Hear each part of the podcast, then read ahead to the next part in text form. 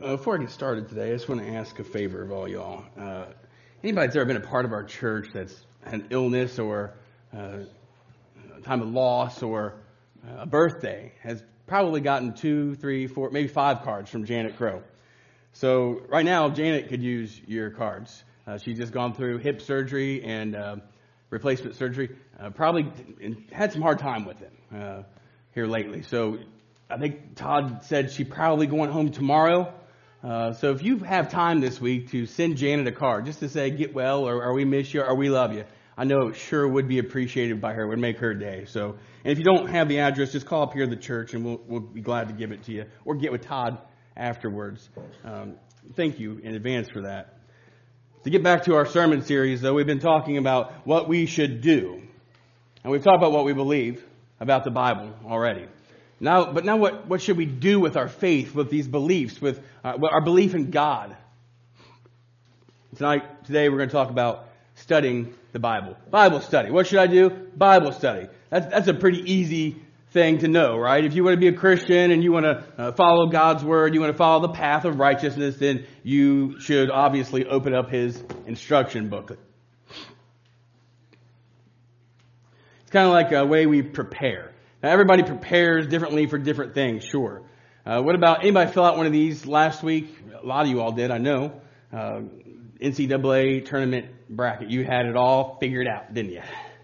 You knew exactly how it was going to go.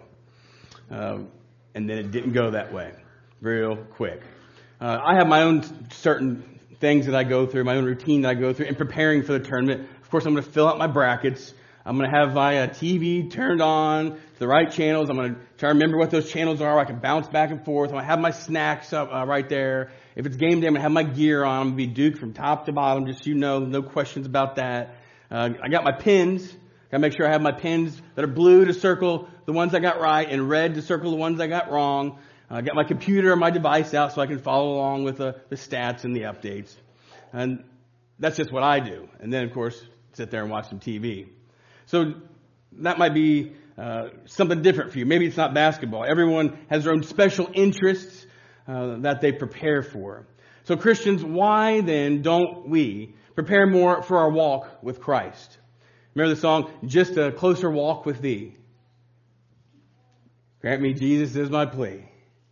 Now the problem I think that we should note here is that we don't prepare for this walk, that closer walk with Jesus. 2 Timothy chapter 2 verse 15. Do your best to present yourself to God as one approved, a worker who does not need to be ashamed and who correctly handles the word of truth. Now, see, feelings and emotions, those are great, and we should have those with our faith. We, we really should. But they shouldn't trump or replace knowledge and understanding. Really, to get those stronger feelings and emotions that really help us with our faith. We should grow in our knowledge and our understanding. So therefore, we've got to do what 2 Timothy says. We've got to be able to present ourselves. We've got to prepare. Prepare to put that best foot forward, to use God's word correctly, and to identify what we want to accomplish with our faith and say with our Bible study. So what is it then that we want to accomplish? What is it that we really want to learn for our own lives so that we can apply it? What does the scripture say? Ephesians chapter 1, verse 17 and 18. I keep asking that God, the God of our Lord Jesus Christ, the glorious Father, may give you the spirit of wisdom and revelation so that you may know him better. And it goes on. I pray that the eyes of your heart may be enlightened in order that you may know the hope to which he has called you, the riches of his glorious inheritance in his holy people. Now, let's think about this scripture here for a second. I believe that everyone knows something about God. I think the book of Romans, I think that's what Paul says when he talks about the Gentiles. They had no excuse. They, they could see through the creation that, that, there must be a God. There must be a higher power. but even to a more, we all know something about God here today. In fact, I believe that you all know God to a certain extent. We all do. No doubt. But we must strive to know Him better. To know Him better. Now think, think about this with me for a second, because I think this is very, very important. It kind of goes to where the second part of that scripture was saying about that hope. So what is our hope? Our hope for, for life? Our hope for our, life here on earth? Our, hope for eternal life? Uh, to get to know Him better so we can know our purpose. What's your purpose here today? What's your purpose in your lives, in your, with your families, at your jobs? What's your purpose with your faith? I think that Bible study can help us to identify that. But we can't identify that with, with just a, a casual relationship with God. We've got to know Him better. We've got to get to know Him as best as we possibly can. Excuse me. Now, when I first came here, I talked about how after we give our life to Christ, uh, then we must maintain our faith. That was kind of like our, our, plan of salvation, right? And I've since changed that because I know that we've got to do more than just maintain in our, our Christian lives.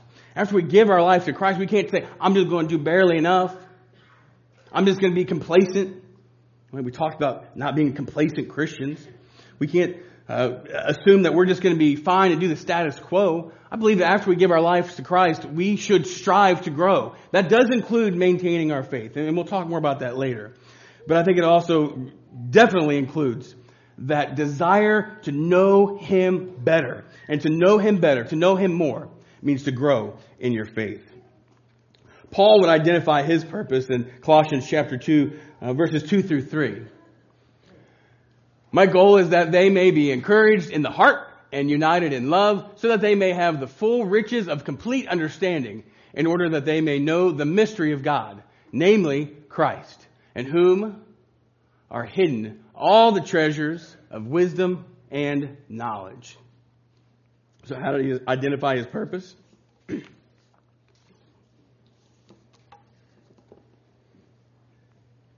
said it was to encourage. That was important. We know that we've talked about that numerous, numerous times.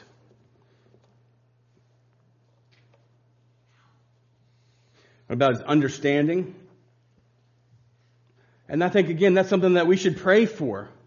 Understanding of the scripture. Before you study the Bible, pray for understanding. Pray for understanding in your life. Because those times when you don't understand something, that's hard. We want to have stuff figured out, don't we? We, we want to be in the know. We want to have that knowledge of what, what's going to happen next or, or why something else may or may not have happened. But folks, oftentimes the answer is right here with what we should do, with how we should behave. Understanding. Pray for it.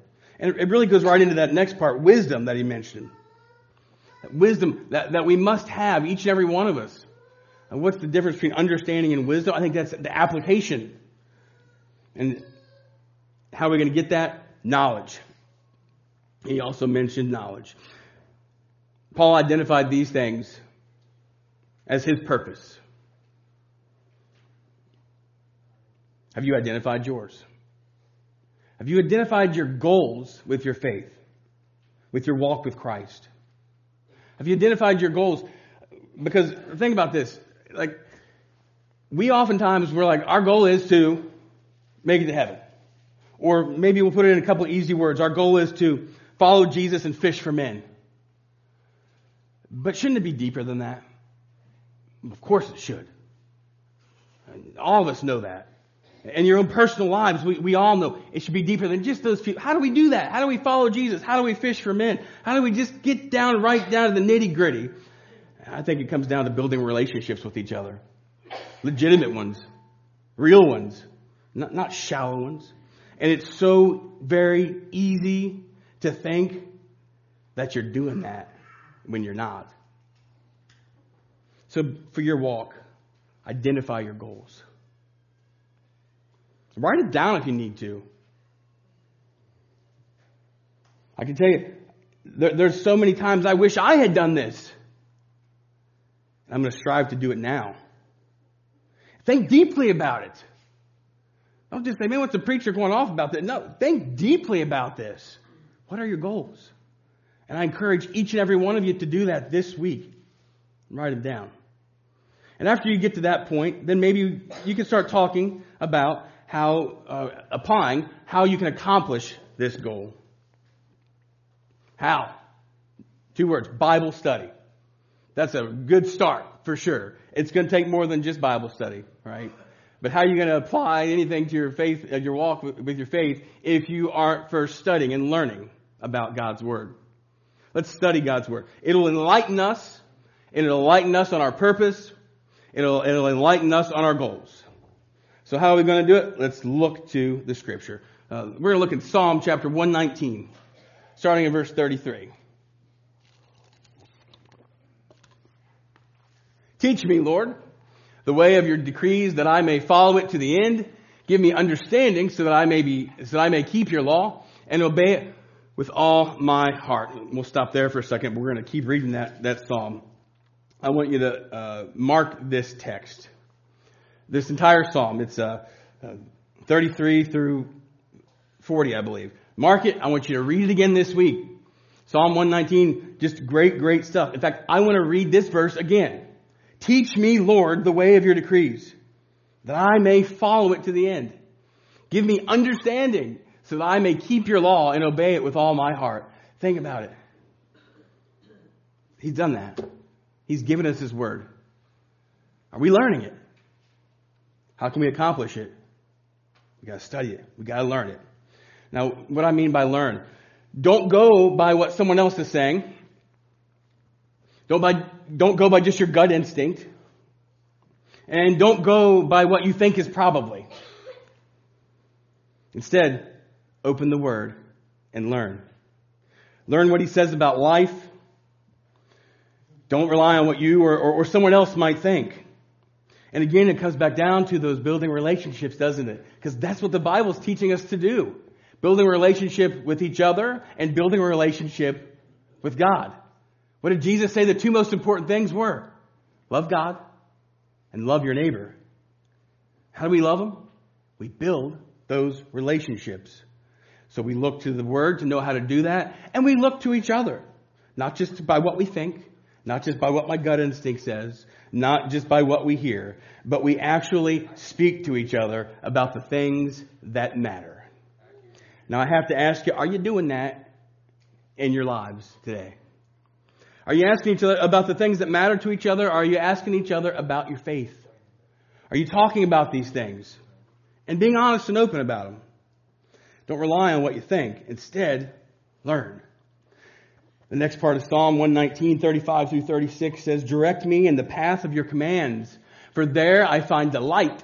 Turn my heart towards your status and not towards selfish gain. Once again, David nails it. Direct me in the path of your commands. That's where I'm going to find delight.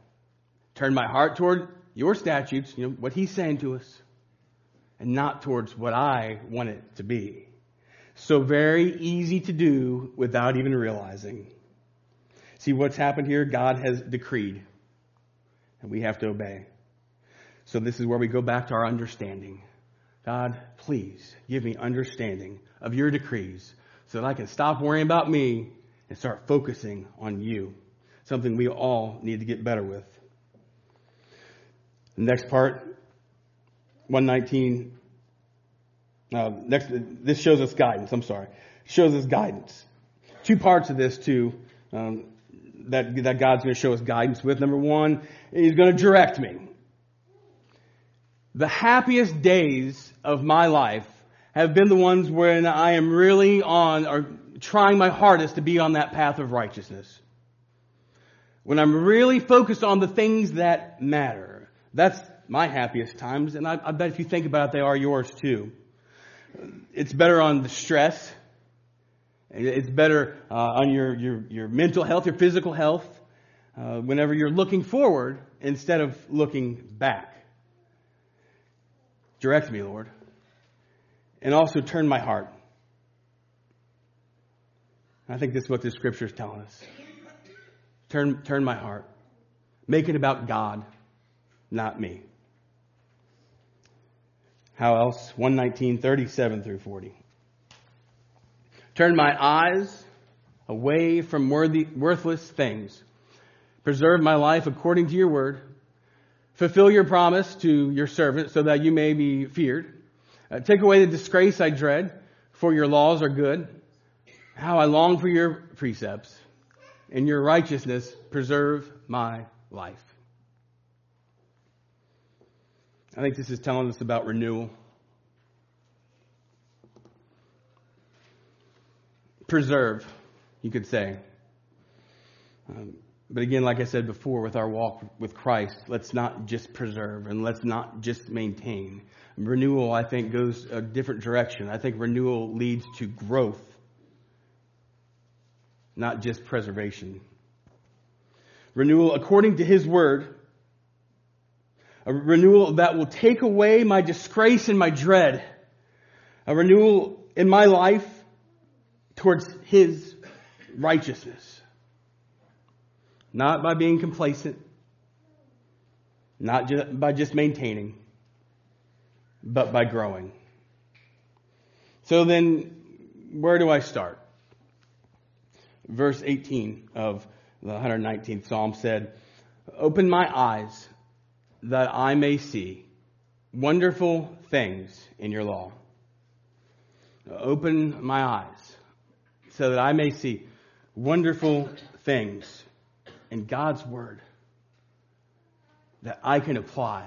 It's not just open my eyes so that I can know what's in here. It's open my eyes so that by knowing what's in here, I can know God and therefore apply it to my life, to my relationships, and to my faith. Where do I start? By opening my eyes, by reading God's Word. Read Genesis. Read Exodus. It's good places to start for sure. If you want to start in the New Testament, read Luke and Acts. Read with questions, with desires, with goals. Read expecting results. Yes, you can. Let's pray. Most gracious Heavenly Father, we thank you so very much for giving us your word so that we know what to do with it, to study it, to learn it. Help us to do that, Lord, and to apply it in our lives every day. Not just knowing what's in it, but actually using what's in it to our behavior, to our actions and attitude, to our relationships. Lord, forgive us where we've fallen short with that and help us instead now to, uh, to move forward, growing more and more in you every day. God, we ask that you use us.